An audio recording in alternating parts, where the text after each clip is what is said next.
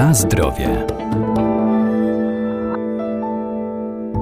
Etykiety na opakowaniach to dla nas cenne źródło informacji. Warto je czytać, zwłaszcza wykaz składników użytych do produkcji danego wyrobu. Istotna jest też data przydatności do spożycia, czy też data minimalnej trwałości.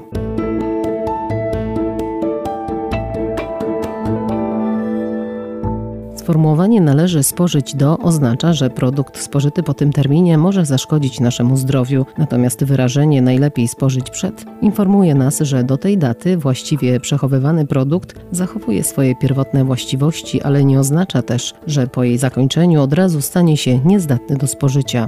Myślę, że wiele osób zastanawia się, kiedy, który z tych elementów podajemy, kiedy mówimy o dacie minimalnej trwałości, a kiedy o terminie przydatności do spożycia. Doktor inżynier Agnieszka Latoch, Wydział Nauk o Żywności i Biotechnologii Uniwersytetu Przyrodniczego w Lublinie. Data minimalnej trwałości oznacza datę, w której środek spożywczy zachowuje swoje szczególne właściwości pod warunkiem właściwego przechowywania tego środka spożywczego. Natomiast w przypadku, gdy żywność bardzo szybko się psuje, bądź też po krótkim czasie może stanowić bezpośrednie zagrożenie dla zdrowia ludzkiego, przedsiębiorca ma obowiązek podania termin przydatności do spożycia. I to jest ta podstawowa, główna różnica.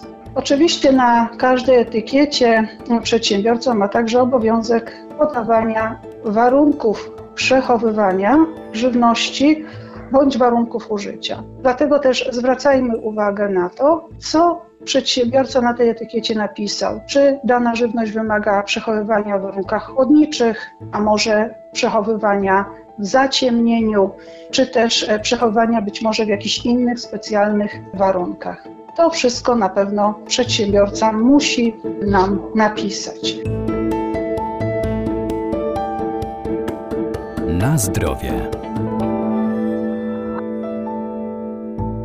Obowiązkowo na etykiecie musi się znaleźć między innymi nazwa wskazująca na rodzaj produktu, wykaz alergenów oraz warunki przechowywania. Niektóre produkty spożywcze nie muszą posiadać daty ważności lub też zawierają jej skróconą wersję. Czasami zastanawiamy się, dlaczego na jednych opakowaniach jest napisana cała data, czyli jest dzień, miesiąc i rok. Na innych mamy napisane tylko miesiąc i rok, a na jeszcze innych tylko rok.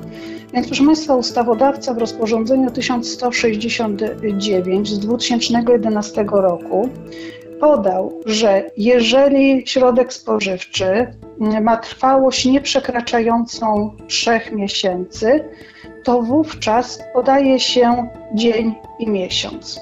Jeżeli z kolei ta trwałość jest większa niż trzy miesiące, lecz mniejsza niż osiemnaście miesięcy, wówczas należy podać dzień, miesiąc i rok.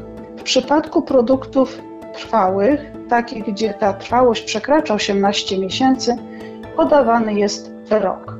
Są jeszcze także produkty, które nie mają w ogóle podanej daty minimalnej trwałości czy daty przydatności do spożycia. Do takich produktów należą między innymi świeże owoce i warzywa, także wina, likiery, wina musujące i inne napoje alkoholowe.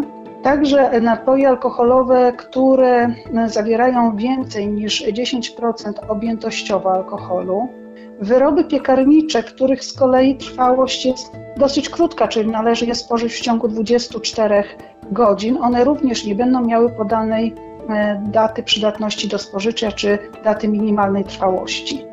Także w przypadku octu, soli kuchennej, cukru w stanie stałym, wyrobów cukierniczych czy też gum do rzucia, w przypadku tych produktów nie jest podawana data minimalnej trwałości.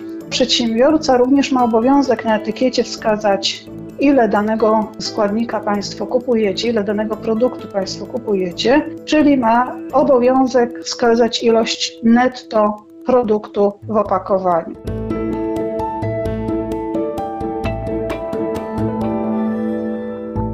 Warto więc czytać składy produktów na opakowaniu, by mieć świadomość tego, co spożywamy, dzięki czemu zrobimy zakupy nie tylko zgodne z naszymi oczekiwaniami, ale też i bezpieczne.